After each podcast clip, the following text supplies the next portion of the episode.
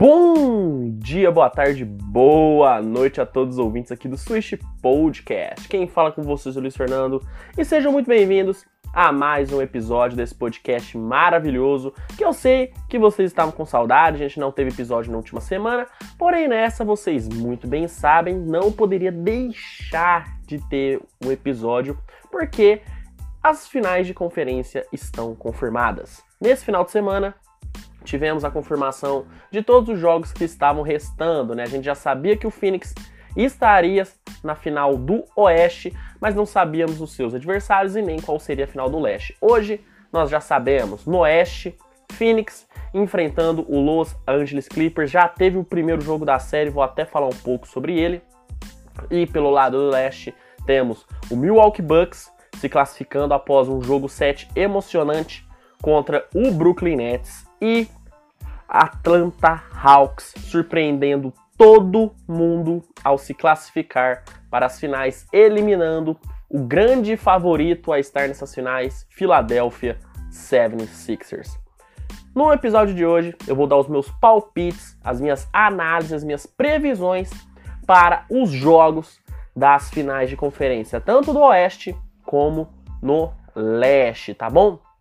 Mas antes de eu começar, eu quero dar alguns recados. Primeiramente, se você está apenas ouvindo este episódio, seja no Spotify, Google Podcast, Deezer, seja em qual agregador você estiver, por favor, favorito o, o podcast. Dá, aperta na estrelinha, favorito o podcast, que é muito importante e é muito legal para que você não perca nenhum episódio novo, tá bom?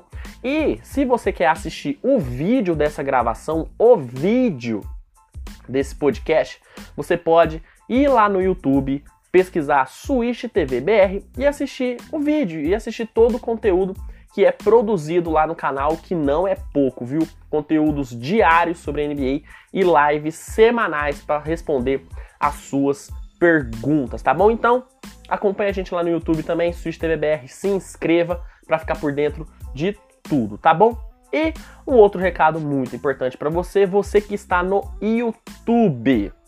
O negócio é o seguinte: se você quer ter acesso a todos os jogos da NBA ao vivo, assistir todos ao vivo e com a maior qualidade possível, você tem que conhecer o NBA League Pass.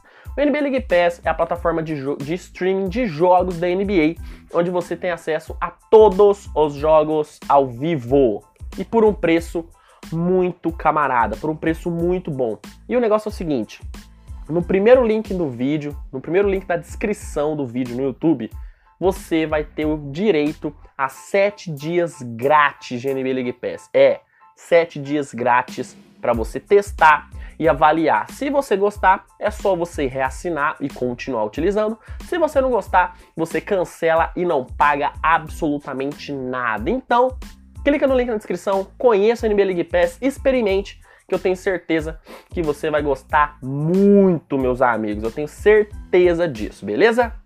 Bom, pessoal, recadinhos dados, vamos começar a falar sobre as finais. Eu quero começar pelo leste primeiro. Vamos começar com o primeiro finalista, né, Milwaukee Bucks, né? O Bucks que se classificou após um jogo 7 incrível contra o Brooklyn Nets, um jogo em que o Brooklyn teve reais chances da vitória, né? O Kevin Durant teve uma bola que só não, não deu a vitória para o Brooklyn porque o Kevin Durant tem um pé simplesmente absurdamente grande.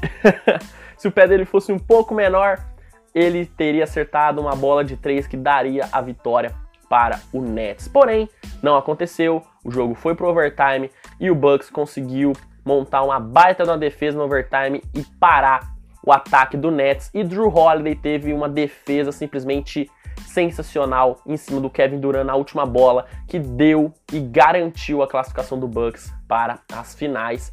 Merecidamente, Bucks teve excelentes jogos, ainda abaixo do que eu esperava. Eu esperei um Bucks muito mais forte, muito mais dominante, principalmente na defesa. Porém, todos os méritos. O Bucks se classificou. Muita gente vai falar, se classificou porque o Nets perdeu Kyrie Irving, não teve James Harden saudável é um bom argumento, é um argumento válido e eu acho que realmente influenciou muito, mas não se pode tirar os méritos do Bucks. O Bucks jogou muito bem e merecidamente está nas finais de conferência. E vai enfrentar o Atlanta Hawks. O Hawks que para mim é a grande surpresa dessa temporada. Eu não esperava o Hawks passando nem da primeira rodada dos playoffs contra o Knicks.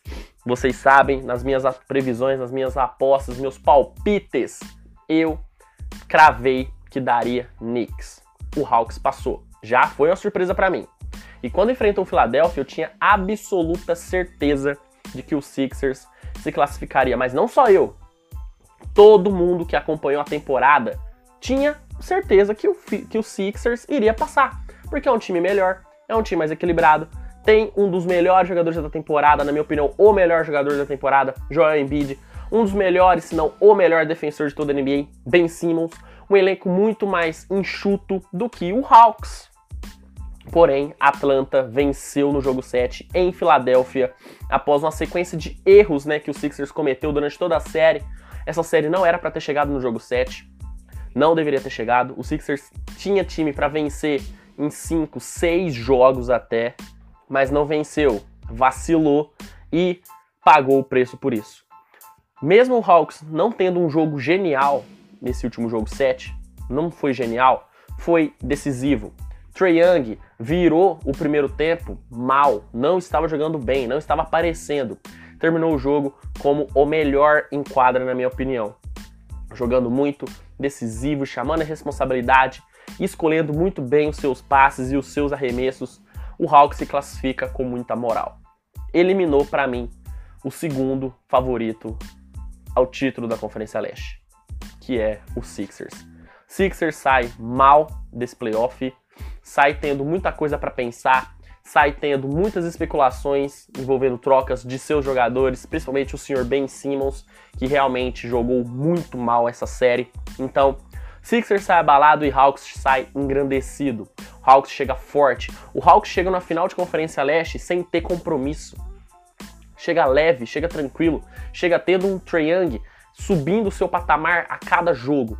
Então essa final vai ser muito interessante.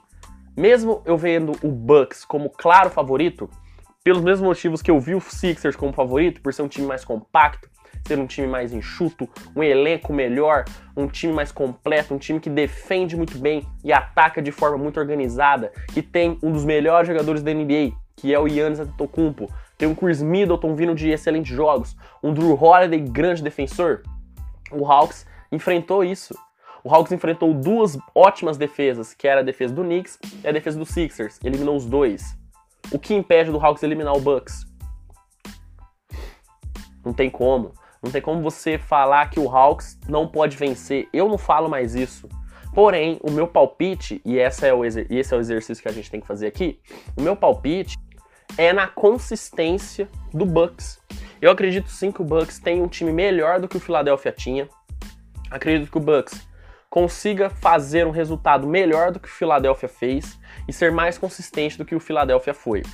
Para mim o Bucks gera muito mais dificuldades pro Bucks, pro, pro Hawks, até porque o Drew, o Drew Holiday é um defensor absurdo, é o cara que vai marcar o Trae Young e que, na minha opinião, tem sim a capacidade de limitar muito o jogo do Trae Young.